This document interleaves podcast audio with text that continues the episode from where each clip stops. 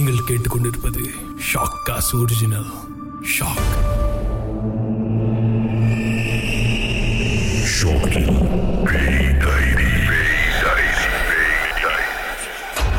பேய் டைரி நான் லிங்கேஸ்வரன் மணியன்.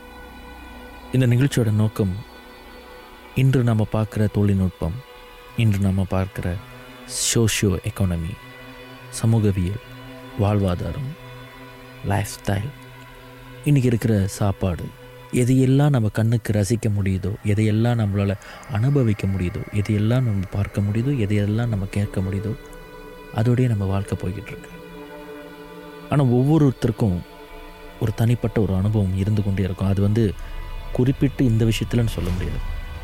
ஒவ்வொரு விஷயத்திலுமே ஏதோ ஒரு அனுபவம் இருந்துக்கிட்டு இருக்கும். பொதுவாக எடுத்துக்கோமே பொருளாதாரம். காசு இல்லாமல் எல்லாருமே கஷ்டப்பட்டிருப்போம்.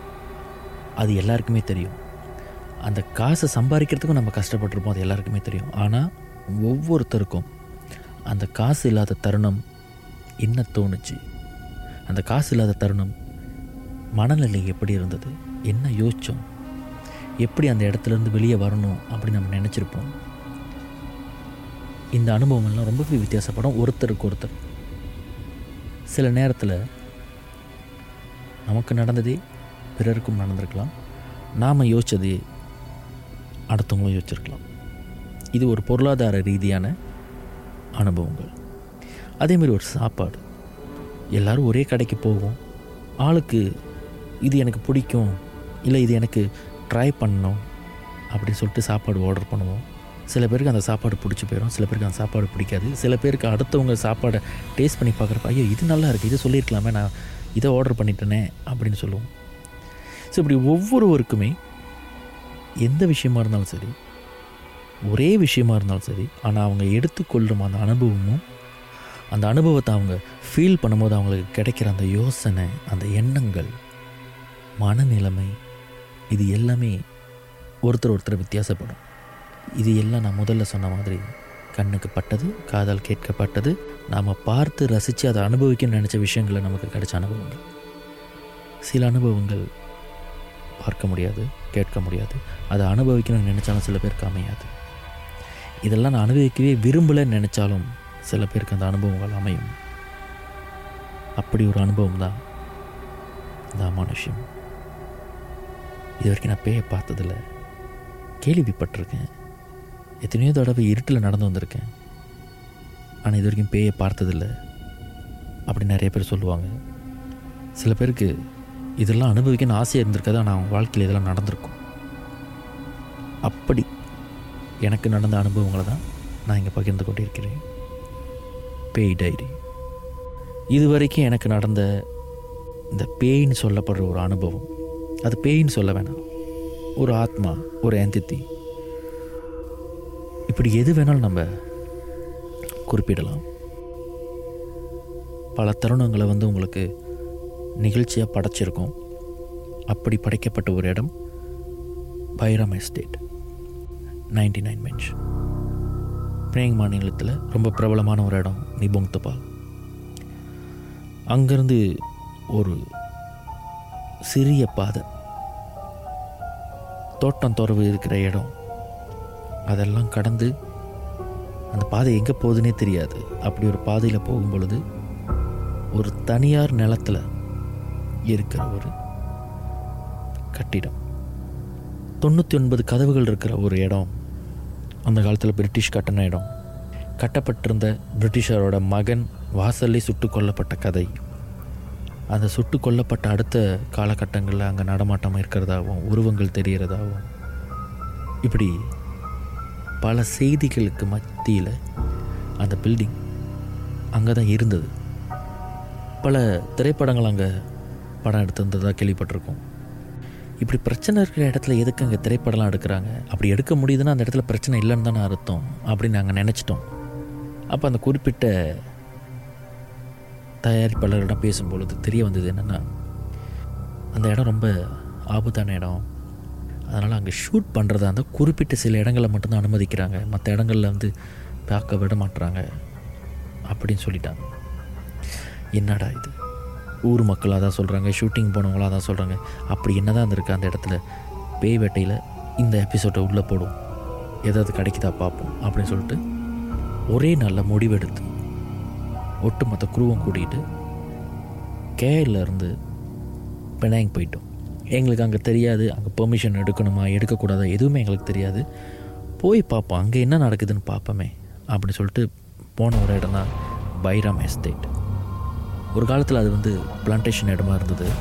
ரப்பர் பிளான்டேஷன் அந்த ரப்பர் பிளான்டேஷனில் ஒரு வெள்ளைக்காரருக்கு கிடைச்ச லாபத்தில் இங்கேயே ஒரு வீடை கட்டிடலாமே அப்படின்னு சொல்லிட்டு கட்டப்பட்டது தான் அந்த நைன்டி நைன் மென்ஷன் இது நைன்டி நைன் மென்ஷன் அப்படின்னு வர்றதுக்கான காரணம் அந்த பெயர் வருவதற்கான காரணம் என்னென்னா எங்கே சுற்றி பார்த்தாலும் தொண்ணூத்தொன்பது வாசல்கள் அந்த பில்டிங்கில் இருக்கும். அதாவது நுழைவாசலேருந்து பின்வாசல் வரைக்கும் ஒவ்வொரு அறைக்கும் குறைஞ்சது ஒரு ஆறு கதவு இருக்கும். மேல் மாடியிலேருந்து கீழ் மாடி இறங்குவதற்கும் ஒரு படிக்கட்டு இருக்கும். அது ஒரு வாசல். இப்படி எங்கே நுழைஞ்சாலுமே ஏறத்தாழ தொண்ணூற்றி ஒன்பது கதவுகள் இருக்கும். இப்படி சொல்லி தான் எங்களை அங்கே கூட்டிகிட்டு போயிருந்தாங்க. ஆனால் கணக்கு பண்ணி பார்க்கும் பொழுது அங்கே தொண்ணூற்றி ஒன்பது கதவுகள் குறைவாக தான் இருந்தது. அப்போ எனக்கும் அப்போ அவனுக்கும் தூரத்தில் நின்றுக்கிட்டு பேசும் பொழுது ஒரு உரையாடல். அப்போ நான் அவர்கிட்ட சொன்னேன் தொண்ணூத்தொன்பது கதவுகள் இல்லை. பட் இதுக்கு தொண்ணூத்தொன்பது கதவுகள் சொல்லப்படுறதுக்கு என்ன காரணம்? அப்போ அப்பங்கவான்னு சொன்னார் கண்ணுக்கு பட்டது இத்தனை கதவுகள். கண்ணுக்கு படாத கதவுகளும் சேர்த்தா தொண்ணூற்றி ஒன்பது கதவுகள் இருக்குமோ? அப்படின்னாரு. இது ஒரு புதுவிதமான யோசனை. இல்லை ஒரு புதுவிதமான கற்பனை. இல்லை. இது புதுவிதமான ஒரு பார்வை. தொண்ணூற்றி ஒன்பது கதவுகள் இல்லை. ஆனால் தொண்ணூற்றி ஒன்பது கதவுகள் இருக்குன்னு சொல்கிற அளவுக்கு இந்த பில்டிங் இருக்கேன்னு நான் கேட்ட பொழுது நீ பார்க்குற கதவுகளை தவிர்த்து பார்க்க முடியாத கதவுகள் எல்லாத்தையும் சேர்த்தா தொண்ணூற்றி ஒன்பது இருக்க வாய்ப்பு இருக்குது அப்படின்னு சொல்லியிருந்தேன். அதுக்கப்புறம் அந்த வீட்டை நான் ரொம்ப உன்னிப்பாக பார்க்க ஆரம்பித்தேன். அந்த வீட்டில் வந்து பேய் இருக்கா அமானுஷம் இருக்கா என்ன இருக்கும் இதெல்லாம் ஒரு பக்கம் இருந்தாலும் இப்போ இருக்கிற அந்த நிலைமையிலிருந்து தவிர்க்கப்பட்டு அந்த வீடு அந்த மென்ஷன் அந்த மாளிகை கட்டப்படும் பொழுது என்ன மாதிரியான கற்பனையில் என்ன மாதிரியான தொழில்நுட்பத்தில் என்ன நோக்கத்தோடு அந்த பில்டிங்கை கட்டியிருப்பாங்க? அவ்வளோ பெரிய மாளிகையை கட்டின ஒரு பணக்காரர் ஒரு செல்வந்தர் அந்த வீட்டை கட்டிட்டு அப்படியே விட்டுருந்துருப்பார். வீட்டில் இருந்த அந்த ஃபிட்டிங்ஸ் ஃபர்னிச்சர்ஸ் இப்படி இருந்திருக்கும் இன்றைக்கி இருக்கிற மாதிரி ஃபைபரில் இல்லை ஒரு பைப்பில் ஒரு பிளாஸ்டிக்கில் செய்கிற பொருட்கள் அங்கே இருந்திருக்க வாய்ப்பு இல்லை. ஒவ்வொன்றுமே மரக்கட்டையாலோ அல்லது கல்லாலோ இப்படி ஆர்கானிக் பொருளாக தான் தயாரிச்சிருப்பாங்க. அப்போ என்ன மாதிரியான பொருட்கள்லாம் இருக்கும்? அப்படின்ற ஒரு கற்பனை இருந்துக்கிட்டே இருந்துச்சு. அதுக்கப்புறம் என்ன அலைகள் ஓட ஓட இந்த வீடு இப்போ என்கிட்ட கொடுத்தா? இந்த வீட்டை நான் எங்கேருந்து ரெனோவேட் பண்ணுவேன்? எங்கே ஸ்டார்ட் பண்ணுவேன்? ரெனோவேட் பண்ணுறதுக்குன்ற யோசனைகள் வந்துச்சு. அந்த ரெனோவேட் பண்ணும்போது என்னென்ன பொருட்களை நான் வெளியாக்குவேன்? என்னென்ன பொருட்களை நான் அப்படியே வச்சுருப்பேன்? இந்த மாதிரி கற்பனைகள் வந்துக்கிட்டே இருந்தது ஒவ்வொரு இடத்துலையும் என்னால் முயற்சி பண்ணும் பொழுது அங்கே எந்த விதமான அமானுஷங்களோட வருகையை என்னால் ஃபீல் பண்ண முடியல. ஆனால் ஒவ்வொரு இடத்துலையும் அவ்வளவு நுணுக்கமாக கட்டப்பட்ட அந்த கல் மாளிகையை நான் பார்த்துக்கிட்டே இருந்தேன். சில இடத்தங்களில் துர்நாற்றங்கள் அடிச்சது. பாலடைஞ்ச கட்டிடம். யாருமே இல்லாத இடத்துல மிருகங்கள் குடி வரும். சுற்றி தோட்டங்கள். அணில் வரலாம் பூனை வரலாம் நாய்க்குட்டிங்க வரலாம் பன்றி கூட்டம் வரலாம். வந்து ஆள் இல்லாத நேரத்தில் அங்கே இலைப்பாரிட்டு போகலாம் ஸோ அந்த வாடையாக கூட இருக்கலாம். அந்த துர்நாற்றங்களை அடிக்கலாம். மாடு. இப்படி எந்த பிராணி வேணாலும் வந்துட்டு போகலாம். அதனால் அந்த துர்நாற்றங்கள் அப்படி நான் இருந்துட்டேன். எனக்கு மட்டும் இல்லை அப்போ அங்கே வானுக்கே அப்படி தான் இருந்தது. அப்போ அவங்க வாணி அதான் சொன்னார் இங்கே அப்படி ஒன்றும் இருக்கிறதா தெரில ஆனால் இந்த இடம் இதோட எனர்ஜி ரொம்ப நெகட்டிவாக இருக்குது ஒரு கால் இங்கே எதுவுமே இல்லைனாலும் இங்கே வேறு விதமான ஆக்டிவிட்டீஸ் நடக்க வாய்ப்பு இருக்குது அப்படின்னு சொல்லிட்டு கொஞ்சம் நேரம் கண்ணை மூடி பார்த்துட்டு அவர் சொன்னார். இங்கே நிறைய பேர் வந்துட்டு சில விஷயங்களை தேடுறதுக்காக அதாவது மாயாலோகத்தில் தேடுறதுக்காக அவங்களுடைய பிரார்த்தனைகள் அவங்க வகையான பூஜைகள் இதெல்லாம் இங்கே செய்கிறாங்க ஸோ அதனால் இது வந்து ஒரு பேசேச்சாக இருக்குது நம்ம வாழ்கிற உலகத்துக்கும் இந்த மாதிரி அமானுஷங்கள் வாழ்கிற உலகத்துக்கும் ஒரு நடுப்பாதையாக இந்த இடம் இருக்குது அதனால் எது இங்கே இருக்குது எது இங்கே இல்லை அப்படின்னு நம்மளால் குறிப்பிட்டு சொல்ல முடியாது. நம்ம பகலில் எதிர்பார்க்குற விஷயம் பகலில் இல்லைனாலும் இரவு நேரத்தில் வரத்துக்கான வாய்ப்பு இருக்குது அதனால் பரவாயில்ல. நம்ம மொதல் இடத்த சுற்றி பார்த்துக்கோம் அப்படின்னு சுற்றி பார்க்கும் பொழுது ஒரு கட்டம் என்னை கூப்பிட்டாரு ஹாக்கி டோக்கில் லிங்கேஷ் கொஞ்சம் இங்கே வர முடியுமா? அப்படின்னு எனக்கு கூப்பிட்டாரு. அதுக்கு முன்னே நானும் மேல் மாடிலாம் நான் போய் பார்க்கும் பொழுது அப்படி எதுவும் தெரியல. ஒரு பாலடைஞ்ச பில்டிங் ஒரு விடப்பட்ட ஒரு சொத்து ஒரு பயன்படாத ஒரு ரிசோர்ஸ் ஏன் இப்படி கிடக்குது? ஏன்னா அந்த வீட்டு அந்த நிலத்தோட உரிமையாளர்கிட்ட நான் பேசும் வாய்ப்பு கிடைக்கும்போது அவர் சொன்னார் நிலம் என்னோட நிலத்தை நான் வாங்கிட்டேன். நிறைய பேர்கிட்ட கை மாறி இப்போ என்கிட்ட இருக்குது அந்த நிலம். ஆனால் இந்த பில்டிங் மட்டும் மாநகராட்சிக்கு சொந்தமானது. அதாவது மஜ்லிஸ்பூர் பண்டாரனுக்கு சொந்தமானது. அதனால் இந்த பில்டிங் நான் ஒன்றும் செய்ய முடியாது. ஆனால் நிலம் என்னோட. நான் வாங்கிட்டேன். நில உரிமை என்ன? என் பேரில் இருக்குது அப்படின்னு இருந்தார் அப்போ எனக்கு என்ன தோணுச்சுன்னா இப்போ இந்த பில்டிங்கை வாங்கினாலும் என்ன செய்ய முடியும்? ஆனால் அது அவ்வளோ அழகான பில்டிங் ஒரு ஹெரிட்டேஜ்னு சொல்லப்படுற ஒரு பில்டிங் ஆனால் அதோடைய தரையெல்லாம் உடஞ்சி அது ரிப்பேர் பண்ணியிருக்காங்க. இருந்தாலும் அந்த பழைய கம்பீரம் அந்த பில்டிங்கில் இல்லை. ஸோ இதை பார்க்குறதுல என்னால் வேறு எதுவும் உணர முடியலையான்னு எனக்கு தெரில இல்லை உண்மையாகவே அங்கே எதுவுமே இல்லையான்றது எனக்கு தெரில அப்போ இதெல்லாம் பார்க்குறதுக்காக நான் மேலே போய் இருக்கும்போது ரொம்ப பாதுகாப்பாக நடக்க வேண்டியிருந்தது. அப்போ திடீர்னு நான் வாங்குவான் எங்கேயாவது கீழே இறங்கி வா. என்ட்ரன்ஸ்லேருந்து மூணாவது ரூம்னு சொன்னார். தொண்ணூற்றி ஒன்பது கதவுகள் இருக்குது அப்படின்னு சொல்லப்படும் பொழுது ஒவ்வொரு அறைக்குமே பக்கத்து அறைக்கு நுழைவதற்கான இன்னொரு கதவு அங்கே இருக்குது அங்கேருந்து நுழையிறதுக்கு இன்னொரு கதவு இருக்குது இப்படி ஒரு அறையை சுற்றி நாலு அறை இருந்தாலும் அந்த நாலு அறைக்கும் போகிறதுக்கான கதவுகள் அந்த வீட்டுக்குள்ளேயே இருந்தது. இவர் எந்த ரூமை சொல்கிறாரு எனக்கு தெரியாமல் தேடிக்கிட்டே போனோம் ஒரே பில்டிங்குள்ளே தானே இருக்க போகிறோம் அப்படின்றதுனால ரொம்ப பதட்டமாகலை நுழைவாசல்லேருந்து மூணாவது ரூம்பு அப்படின்னு சொல்லும் பொழுது கண்டுபிடிச்சிடலாம். ஏன்னா நுழைவாசலுக்கு வந்துட்டு அது எந்த பக்கம் பார்த்து நம்ம கண்டுபிடிச்சிடலாம்னு சொல்லிட்டு தேடி போகும்பொழுது கடைசி அந்த அறையிலேருந்து அபங்கவான நான் கண்டுபிடிச்சிட்டேன். ஏன்னா வழக்கமாக ரெண்டு டீமாக பிரிவோம். ஒரு டீம் என் கூட இன்னொரு டீம் அபிமான் கூட. ஸோ நான் கண்டுபிடிச்சிட்டோம் அங்கே ஒரு பெட்டு இருந்துச்சு. பெட்டுனா சாதாரணமாக சீக்காளிங்க படுக்கிற பெட்டு குழந்தைங்க படுக்கிற பெட்டு அந்த மாதிரி ஒரு பெட்டு இல்லைங்க. இது வழக்கமாக மன நோயாளிகளை குணப்படுத்துகிற ஒரு பெட் அதாவது மனநோயாளிகள் எப்பொழுதுமே சாந்தமாக இருக்க மாட்டாங்க. எப்பொழுதுமே ஆர்ப்பாட்டம் பண்ண மாட்டாங்க. அவங்களுக்குன்னு சில நேரங்கள் இருக்கும்.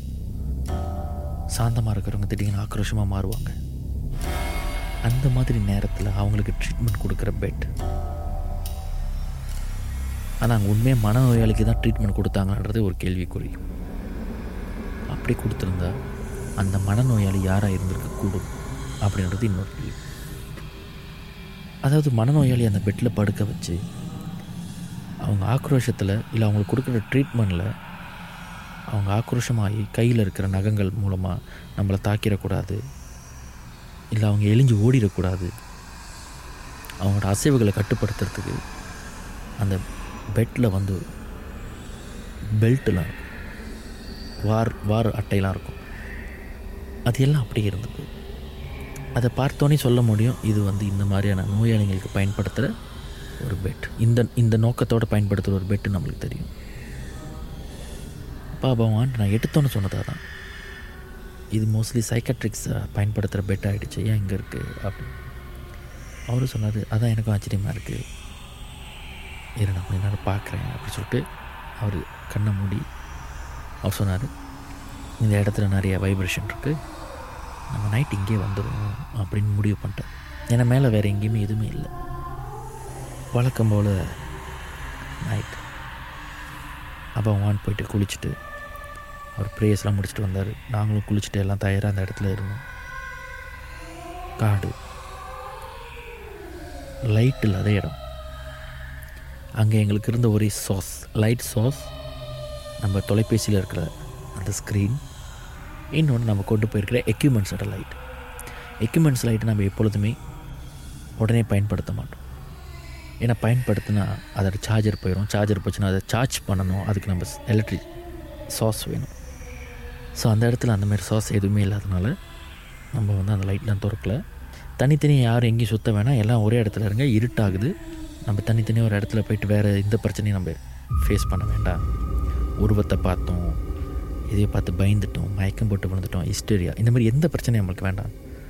இருக்கிற இது எல்லாமே ஆண்களாக இருந்தாலும் பரவாயில்ல. ஒரே இடத்துல இருப்போம். அது ஒரு ஒரு விதமான பாண்டிங் எனர்ஜி பாண்டிங் அப்படின்ட்டு நாங்கள் ஒரே இடத்துல இருந்துட்டோம். அவள் இருக்கும் பொழுது வழக்கமாக இந்த மாதிரி நேரத்தில் அது பேசி சிரிச்சுக்கிட்டு அப்படி தான் நாங்கள் இருப்போம். ஸோ வழக்கமாக குருவோட கவனம் எதில் இருக்குன்னா எடுக்கிற பொருள் திரும்ப எடுத்து வைக்கப்பட்டுதான் ஏன்னா நம்ம இருக்கிற இடம் வழக்கமாக போகிற இடம் எல்லாமே இருட்டான இடங்கள். சில பொருட்கள் அங்கேயே விட்டுட்டு வந்துடுவோம் அந்த மாதிரி எதுவுமே இருக்குன்னு சொல்லிட்டு எல்லாத்துக்குமே ஒரு செக்லீஸ் இருக்கும். ஸோ எல்லா பொருட்களையும் செக்லீஸ் படி குருவை இறக்கி வச்சுட்டாங்க. வச்சுட்டோம். வச்சு தயாராகிட்டோம் உள்ளே போகிறதுக்கு. ஸோ அதுக்கு முன்னே எல்லோரும் சாப்பிட்டுட்டு கொஞ்சம் இழப்பாருவோம் வழக்கமாக ஒரு பெரிய பில்டிங்னால் அந்த பில்டிங்கை வந்து ஒரு மேப் மாதிரி வ மண்ணில் வரைஞ்சி நம்ம மார்க் பண்ணிடுவோம். இந்த இந்த இடம். இங்கேருந்து போனோமா இங்கே சிக்கிக்கும் இந்த இடத்துலேருந்து இந்த இடத்துக்கு பாதை இருக்குது இதில் இறங்கி வந்துடலாம் அப்படின்னு ஒரு மாதிரி ஒரு ஒரு சின்ன மேப் பிரெயின் ஸ்டாமிங் செஞ்சிருவோம் எல்லாம் செஞ்சுட்டு தயாராக இருக்கும் போது அப்பாவும் எடுத்தோன்னு சொன்னார். வேறு எங்கேயும் போக வேணாம். பலகெல்லாம் உடஞ்சிருக்கு. எந்த அசம்பாதமும் வேணாம். பத்தத்துக்கு இந்த இடத்துல யார் குடியிருக்கா? என்ன குடியிருக்குன்னு எதுவுமே நம்மளுக்கு தெரியாது. இது வந்து ஒரு பெசேஜாக இருக்குது திடீர்னு ஏதோ ஒரு அசம்பாவிதம் நடக்கும் போது திடீர்னு இந்த பெசேஜ் மூலமாக நாம் எதிர்பார்க்காத சில விஷயங்கள் வந்துருச்சுன்னா அந்த நேரத்தில் அதை தடுக்க முடியாது. அப்படி ஏதாவது ஒரு எமர்ஜென்சினா கூட இங்கேருந்து வெளியாகிறதுக்கு அந்த தோட்டத்துலேருந்து வெளியாகிறதுக்கு நமக்கு நேரம் எடுக்கும். ரொம்ப ரிஸ்க் எடுக்க வேண்டாம். பிகாஸ் இது நம்மளோட தொழில் இல்லை. ஒரு ப்ரோக்ராமாக தான் இதை செய்கிறோமே தவிர இது ஒரு நம்மளோட தொழில் இல்லை. நம்மளுக்கு இன்சூரன்ஸ் இல்லை. ஸோ அந்தளவுக்கு ரிஸ்க் எடுக்க வேணாம். நம்ம எந்த ரூமில் வந்து அந்த ஒரு பெட்டு பார்த்தோமோ அந்த பெட்டுக்கிட்ட போகணும் ஏன்னா அங்கே எனர்ஜி இருக்குது அப்படின்னு சொல்லியிருந்தார். சரி அந்த ரூமுக்கு நம்ம போயிட்டோம். நேரடியாக ரொம்ப அழகழிக்காமல் அந்த நேரம் அந்த ரூமுக்கே போயிடும். அந்த ரூமில் போயிட்டு உட்காந்தோன்னா பகவான் சொன்னார் எனக்கு ஒரு உருவத்தை என்னால் பார்க்க முடியல. பல உருவங்கள் வந்துக்கிட்டு இருக்கு. அப்படின்னு சொல்லும் பொழுது நான் அவர்கிட்ட ஒன்றே சொன்னேன் ஒருவேளை இந்த பெட்டில் பல பேர் துன்புறுத்தப்பட்டு இறந்துருக்கலாமோ இருந்திருக்கலாம். அப்படி சொல்லிட்டு பகவான் வந்து வழக்கம் போல் ட்ராயிங் பேப்பரில் படம் வரைகிறதுக்கு தயாராகிட்டார் தயாரான அந்த டைம் எல்லாருக்குமே ஒரு படப்படப்பு எனக்கு ரொம்ப ஆர்வமாக இருந்துச்சு. இப்படிப்பட்ட இன்றைக்கி இருக்கிற தொழில்நுட்பத்தில் இன்றைக்கி இருக்கிற பொருளாதாரத்தில் இந்த மாதிரி நைன்டி நைன் மென்ஷன் எத்தனையோ கட்டலாம். ஏன்? ஆயிரம் கதை வச்சு கூட கட்டுறதுக்கான பொருளாதாரம் இன்ற காலகாலத்தில் இருக்குது தொழில்நுட்பம் இன்றைக்கி வந்துடுச்சு. ஆனால் அன்னைக்கு இருந்த பொருளாதாரத்துக்கும் அன்னைக்கு இருந்த தொழில்நுட்பத்துக்கும் ஒருத்தன் இந்த கற்பனையில் தொண்ணூற்றி ஒன்பது கதவுன்னு இதுக்கு பேர் வைக்கணும் அப்படின்னா இந்த பில்டிங்கை நான் இப்படி கட்ட போகிறேன் அப்படின்னு சொல்லி கட்டியிருக்கான்னா அவனோட பொருளாதார பலம் என்ன? அவனோட கற்பனை என்ன? அந்த கற்பனையை உருவமாக்கும் பொழுது அதுக்கான தொழில்நுட்பம் அவன் என்ன பயன்படுத்தி அந்த பில்டிங்கை கட்டினான்றது தான் இப்படி கட்டப்பட்ட ஒரு பில்டிங்குள்ள யார் அந்த இடத்துல மனநோயாளியாக இருந்திருப்பா? இல்லை நல்லா இருந்தவங்களை பிடிச்சிட்டு வந்து ஏதோ ஒரு நோக்கத்துக்காக மனநோயாளியாக ஆக்கிட்டாங்களா?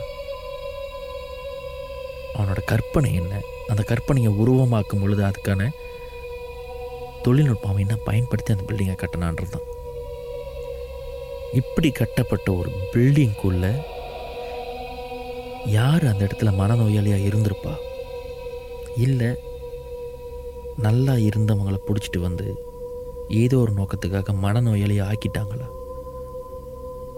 இல்லை மனநோயாளிக்கு கொடுக்கப்படுற அந்த ட்ரீட்மெண்ட்டை தங்களுடைய எதிராளிக்கோ இல்லை தனக்கு பிடிக்கலன்ற ஒருத்தனை பிடிச்சிட்டு வந்து அவனுக்கு அந்த ட்ரீட்மெண்ட்டை கொடுத்து அவனை டார்ச்சர் பண்ணியிருப்பாங்களா இதெல்லாம் என் மண்டக்குள்ளே ஓடிக்கிட்டே இருந்தது. கற்பனைகள் என்னவாக இருந்தாலும் சரி கற்பனை அலைகளுக்கு வந்து எல்லை கிடையாது. அது பாட்டுக்கு போய்கிட்டே இருக்கும். இந்த கற்பனை எல்லைகளுக்கு ஒரு முடிவு கட்டி இதுதான் நடந்துச்சுன்னு சொல்கிற அந்த வரலாறு அந்த வரலாறு வெளிப்படையாக சொல்கிற ஒரு புத்தகம் இல்லை அந்த வரலாறு வெளிப்படையாக சொல்கிற ஒரு நபர் இவங்க தான் நம்மளோட கற்பனை அலையை தடுக்க முடியும். எனக்கு அந்த அறையில் இருந்த அந்த கற்பனை அலையை தடுக்கிற ஒரே ஆள் இல்லை ஒரே சாஸ் அங்கேருந்து ஏதாவது பேசக்கூடிய ஒரு ஆத்மா.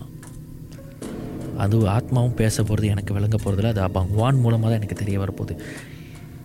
யாராசும் ஏதாச்சும் சொல்லி என் கற்பனை குதிரை அதை கட்டுப்படுத்துங்க அப்படின்ற மனநிலைமையில் நான் உட்காந்துருக்கேன் அதற்கு பேர் நம்ம வழக்கமாக சொல்கிறது கிரியோசிட்டி அந்த கிரியோசிட்டியோடு நான் உட்காந்துருக்கும் பொழுது அப்பா அம்மான்னு பேச ஆரம்பிச்சிட்டாரு. பேசிக்கிட்டே வரைய ஆரம்பிச்சிட்டாரு. நானும் ஆத்மாக்களோட பேசும் ஏதாவது ரெஸ்பான்ஸ் வருதான்னு பார்க்கும் பொழுது எனக்கு என்ன பேசுறது? யார்கிட்ட பேசுறதுன்னு தெரில ஏன்னா பகவான் ஒன்று சொன்னார். இங்கே ஒரு ஆள் இல்லை நிறைய பேர் இருக்காங்க. என்னால் உருவத்தை ஒழுங்காக வரைய முடியல. பல உருவங்கள் வந்துட்டு போய்கிட்டு இருக்கு. அப்படி சொல்லிட்டு அவர் காமிச்சிருந்தார். அந்த ஓவியத்தை பார்க்கும் பொழுது வழக்கமாக பகவான் வரைஞ்சார்னா ஒரே உருவத்தை ரெண்டு மூணு லைனில் வரைஞ்சி வச்சுருப்பார். ஒரே உருவம். அது ஒரு மாதிரி கிறுக்கலாக ரெண்டு மூணு லைன்ஸில் வரைஞ்சிருப்பார். பண்ணியிருப்பார் இது வந்து கிறுக்கியிருந்தார் இது வந்து ஸ்கெட்ச் கிடையாது. இது கிறுக்கல். அதாவது இங்கே ஒரு உருவம் நிற்கிற மாதிரி அடுத்தது பட்டுன்னு ஒரு உருவத்தை பார்க்கும்போது அந்த உருவத்தை அவர் கண்டினியூ பண்ணி வரைஞ்சிருக்காரு. அது பக்கத்தில் இன்னொரு உருவம். இப்படி ஒரு கிட்டத்தட்ட அவரோட கிறுக்கலில் என்னுடைய பார்வைக்கு கிட்டத்தட்ட ஒரு எப்படி ஒரு நூறு நூற்றி ஐம்பது உருவங்கள் என் கண்ணுக்கு பட்டது. அப்போ அவன் சொன்னார் ஒரு முந்நூறு நானூறு பேர் இந்த பெட்டில் படுத்து எழிஞ்சிருப்பாங்க. அந்த உருவம் வந்துக்கிட்டே இருக்குது நம்ம கூப்பிட்டோன்னா அந்த உருவங்கள் வந்து படுக்குது. அந்த பெட்டில் வந்து படுத்து அதனோட வேதனைகளை சொல்லுது. இந்த பெட் வந்து முழுக்க முழுக்க இங்கே கொடுமைப்படுத்தப்பட்டவங்க. இவங்க மனநோயாளிகளில் இங்கே கொடுமைப்படுத்தப்பட்டு கொல்லப்பட்டவங்க நிறைய பேர் இருக்காங்க. இல்லை கொடுமைப்படுத்தப்பட்டு பைத்தியமாக்கப்பட்டு மனநோயாளிகளை அவங்கள வெளியே தெரிய விட்டுட்டாங்க. மோஸ்ட்லி இவங்கெல்லாம் அந்த காலத்தில் பிரிட்டிஷ்க்கு எதிராகவோ இல்லை ஜப்பனியர்களுக்கு எதிராகவோ செயல்பட்டிருக்கலாம். அது வந்து எனக்கு ஒன்றும் கிளியராக தெரில அப்படின்னு சொல்லிட்டு. இப்படி ஒரு கதையை இரவு மணி ஒரு பன்னெண்டு ஒன்று எல்லாரும் தூங்கிக்கிட்டு இருக்காங்க. எல்லாரும் இன்பமான கனவுகள் காணணும்னு நினைக்கிற நேரம். கணவனும் மனையும் சிரித்து பேசி கவலைகளை மறந்து அன்பை பரிமாறிக்கிற நேரம். கத்தி அழுத குழந்தைய அம்மா தாளாட்டி தூங்க வைக்கிற நேரம். நாளைக்கு காலையில் எழுந்திக்கணும். இப்போவே படுத்தால் தான் எழுந்திக்க முடியும். அப்படின்னு எல்லாரும் படுத்து உறங்குற நேரம். இப்போ படித்தா தான் மண்டைக்கேறும். இப்போ படித்தா தான் என்னால் ஞாபகம் வச்சுக்க முடியும். அப்படின்னு மாணவர்கள் படிக்கிற நேரம். அந்த நேரத்தில் ஒரு இரவு நேர வேலை முடிஞ்சு வீட்டுக்கு வரவர் கூட ஒரு சுடுகாடை க்ராஸ் பண்ணி வந்தால் ஐயோ இத்தனை மணிக்கு இந்த பாதையில் வரணுமான்னு நினைக்கிற ஒரு நேரம். ஒரு தொலைக்காட்சி பார்த்துக்கிட்டு இருக்கோம். அந்த நேரத்தில் ஒரு தொலைக்காட்சி பார்க்கும் பொழுது திடீர்னு லைட்டு போனாலோ ஒரு மின்சார தடை பெற்றாலோ பக்குன்னு தூக்கி போடுற நேரத்தில் இந்த இடத்துல இருக்குங்க. ஏதோ ஒரு சக்தி இருக்குது அது நல்ல சக்தியாக கெட்ட சக்தியாக தெரியல. ஆனால் இந்த இடத்துல ஏதோ ஒரு பிரச்சனை இருக்குது அப்படின்னு சொல்லப்படுற இடத்துல அத்தனை மணிக்கு நாங்கள் உட்காந்துருக்கும் பொழுது வரலாறில் என்றைக்கோ நடந்த ஒரு விஷயம் அதற்கு சான்றாக இருக்கிற ஒரு கட்டில் அந்த கட்டிலில் கடந்த காலத்து ஆத்மாக்கள் வந்து படுக்குதுன்னு சொல்கிற இந்த கதையை கேட்கும் பொழுது உங்களுக்கு எப்படி இருக்கும்? அப்படி ஒரு தருணத்தில் நான் இருந்திருக்கேன். எனக்குள்ள அந்த அந்த கற்பனை என்ன அலைகள் ஆர்வம் கிரியோசிட்டி இதையெல்லாம் எல்லாம் ஓஞ்சி இப்போ இந்த கட்டிலில் ஒரு திடீர்னு ஒரு உருவம். என்னை இப்போ காப்பாற்றுங்க என்னை விட்டுட்டு போகாதீங்கன்னு சொன்னால் இந்த இடத்துல இருக்கிற நான் என்ன முடிவெடுப்பேன்ற கற்பனை வர ஆரம்பிச்சிருச்சு. அதாவது திடீர்னு ஒரு உருவத்தை என்னால் பார்க்க முடியுது. அந்த உருவம் என்னை இப்போ காப்பாற்று அப்படின்னு சொன்னால் நான் என்ன செய்ய போகிறேன் அப்படின்ற கற்பனைக்கு நான் வர ஆரம்பிச்சிட்டேன். அப்புறம் தான் தெரிஞ்சது சில நேரத்தில் சில விஷயங்கள் சொன்னாலும் கற்பனை அடங்காது. அது இன்னொரு இலக்கை நோக்கி போய்கிட்டே இருக்கும். ஸோ கற்பனைக்கு எல்லை கிடையாதுன்ற சுச்சுவேஷனுக்கு நான் வந்துட்டேன் அதுக்கப்புறம் அந்த கட்டில் பார்க்கறதுக்கே ஒரு பையன் வந்துருச்சு. சரி எப்பொழுதுமே அப்போ அவங்க வான் தான் இதுக்கெல்லாம் ஒரு முடிவு சொல்லுவார். ஸோ வழக்கம் போல் எல்லாத்தையும் ரெக்கார்ட் பண்ணி முடிச்சுட்டு நம்ம என்ன செஞ்சோம்? என்ன நோக்கத்துக்காக இதெல்லாம் செய்கிறோம் வந்திருக்கிற இந்த இடத்தோடைய சினாப்சிஸ் கன்க்ளூஷன் என்ன நம்ம எல்லாருக்கும் எக்ஸ்பிளைன் பண்ணுவோம். அப்போ அந்த ஓவியத்தை பற்றியும் நம்ம எக்ஸ்பிளைன் பண்ணுவோம். எனக்கு அப்பங்கவான் என்ன சொன்னாரோ அதை நான் வந்து தமிழில் எல்லாருக்கும் சொல்லுவேன். அப்படி சொல்லும்போது கூட என் மனசில் ஓடிக்கிட்டு இருக்க ஒரு விஷயம். நாம் கூப்பிட்டனால அந்த ஆத்மாக்கள் வந்து இந்த இல்லை. ஒவ்வொரு முறையும் அந்த ஆத்மாக்கள் அந்த கட்டிலில் பட்ட அந்த துன்பங்களையே நினச்சி நினச்சி நினச்சி அந்த கட்டில் கட்டில் மேலேயே அவங்களுடைய ஸ்பிரிட்ஸ் இருக்கா அப்படின்ற ஒரு கேள்வி எனக்குள்ளே இருந்துக்கிட்டே இருந்துச்சு. ஏதோ ஒன்று இந்த இடத்த விட்டு மொதல் கிளம்பிடுவோம் இது ரொம்ப துன்பப்பட்டவங்களுடைய ஆத்மாக்கள் இருக்கிற இடம். இது ஏதாவது ஒரு சந்தோஷத்துக்காகவோ ஒரு இன்பத்துக்காகவோ இயங்கும். அது யாராச்சும் எதாவது பண்ணிடும் அதனால் இந்த இடத்த விட்டு மொதல் போயிடுவோம் அப்படின்றதுல தான் என்னோடய எண்ண அலைகள் இருந்துக்கிட்டே இருந்தது. நாங்கள் வெளியாகும்போது மணி ஒரு மூணு மூன்று நாலு இந்த மாதிரியான காலகட்டம். நிறைய பேருக்கு தெரியாதுங்க. படம் எடுக்கிறதோ சரி இல்லை பேய் வட்டி நிகழ்ச்சி எடுக்கிறதோ சரி ரொம்ப சுலபம் நடிச்சிருப்பாங்க. அது சில பேர் வந்து இதெல்லாம் பொய்ங்க ரேட்டிங் அது ஒரு வார்த்தை எல்லாரும் தெரிஞ்சு வச்சுக்கிட்டாங்க. ரேட்டிங் அதுக்காக இவங்க என்ன வேணாலும் செய்வாங்க அப்படின்னு. அந்தி சாயிற நேரம் இருக்குல்ல. ஒரு ஏழு மணி சூரியன் அஸ்தமானமான நேரம் இருக்குல்ல. அந்த நேரத்துக்கு அந்த இடத்துக்கு போயிட்டு ஒரு எட்டு மணி வரைக்கும் அந்த இடத்துல இருந்து பாருங்கள் என்ன மாதிரியான இருட்டுன்னு உங்களுக்கு தெரியும். அந்த மாதிரியான நேரத்தில் இருக்கிற இருட்டு விடியகால மூணு மணி மூணு முப்பதுக்கு எப்படி இருக்குன்னு யோசிங்க. அங்கே எலக்ட்ரிக் சாஸ் கிடையாது. லைட்டிங் சாஸ் அங்கே கிடையவே கிடையாது. எங்களுக்கு லைட்டிங் சாஸ்னு கண்ணுக்கப்பட்ட ஒரே ஒரு வெளிச்சம் அந்த பில்டிங்க்கு வாசலுக்கே ஒருத்தங்க கோயில் கட்டியிருந்தாங்க. அந்த கோயிலுக்கிட்ட ஏறிகிற ஒரு தீபம் மட்டும்தான் சாஸ் ஆனால் அது எல்லாத்தையும் கண்ணில் கட்டாது. சுற்றி கித்தி பார்த்தோமா ஓகே இங்கே தான் இருக்கோன்றதுக்கான ஒரு ஒரு அடையாளம் அந்த தீபம். ஒவ்வொரு பொருளையும் எடுத்து தேடி எடுத்து வச்சுட்டு பிறகு செக்லிஸ்ட் பண்ணுவோம். எல்லா பொருளும் எடுத்தாச்சா? ஏதாவது பொருள் விட்டுட்டு வந்துட்டோமா? ஃபோனுலாம் எடுத்துக்கிட்டோமா? யாராச்சும் மிஸ்ஸிங்காக இருக்காங்களா? ஃபிக்ஸ் பண்ண அந்த நைட் விஷன் கேமராஸ்லாம் கழட்டியாச்சா? அந்த crocodile எல்லாமே எடுத்துக்கிட்டோமா? இது எல்லாத்துக்குமே ஒரு செக்லிஸ்ட் இருக்குது ஒரு சில பேர் வந்து நம்ம அப்படியே வண்டியில் ஏற்ற மாட்டோம். நல்லா இருக்கீங்களா? ஓகேவா? தெளிவாக இருக்கீங்களா? மயக்கமாக இருக்கா? இதெல்லாம் செக் பண்ணுவோம். ஏன்னா சில நேரத்தில் வண்டியில் ஏற்றிட்டு பிறகு அவங்க தூங்கிடுவாங்க. நம்ம நினச்சிருக்கோம் அவங்க தூங்கிட்டாங்கன்னு. சில நேரத்தில் அவங்க தூங்க மாட்டாங்க. மயக்கத்தில் இருப்பாங்க. நம்மளுக்கு தெரியாது. ஸோ அதனால் காடியில் ஏறும் பொழுது எல்லாரையும் நம்ம விசாரிச்சுப்போம். இந்த செக்லீஸ்லாம் நடந்து நான் பகவான் விக்கி இவங்க மூணு பேரும் எல்லா ஜாமாவும் எடுத்து வச்சுட்ருக்கோம். விக்கி தான் செக்லீஸ்லாம் செய்வார். அபங்வான் அந்த இடத்துல இருந்துட்டு ஏதாவது சடன் அட்டாக் இருந்துச்சுன்னா நான் பார்த்துக்குவேன் அப்படின்னு ஒரு மனதைரியத்தோடு எங்கள் பக்கத்தில் நிற்பார் நான் விக்கிக்கு இந்த லைட்டிங் சோர்ஸ் கொடுக்கறதுக்காக பக்கத்தில் நிற்கிறேன் இவ்வளோ நேரம் சொன்னதில் இல்லைங்க. இல்லை நீங்கள் பைராம் எஸ்டேட்டில் அந்த நிகழ்ச்சியை பார்க்குறப்ப அந்த எபிசோட் பார்க்குறப்ப இருந்த பயங்கரம் அதில் இல்லைங்க. நாங்கள் எல்லாத்தையுமே அடைச்சிட்டோம். கேமரா பேட்ரி லைட்டிங் எல்லாத்தையுமே அடைச்சி கடைசி லைட்டிங் சோர்ஸில் எல்லா பொருளையும் நாங்கள் செக்லீஸ் பண்ணி ஏற்றிக்கிட்டு இருக்கும்போது வண்டியில் நாங்கள் பகலில் திறந்து பார்த்த ஒவ்வொரு கதவும் ஒன்று ஒன்றா சாத்துது. அந்த பில்டிங்கில் யாருமே கிடையாது. அங்கே யாரும் தங்க கிடையாது.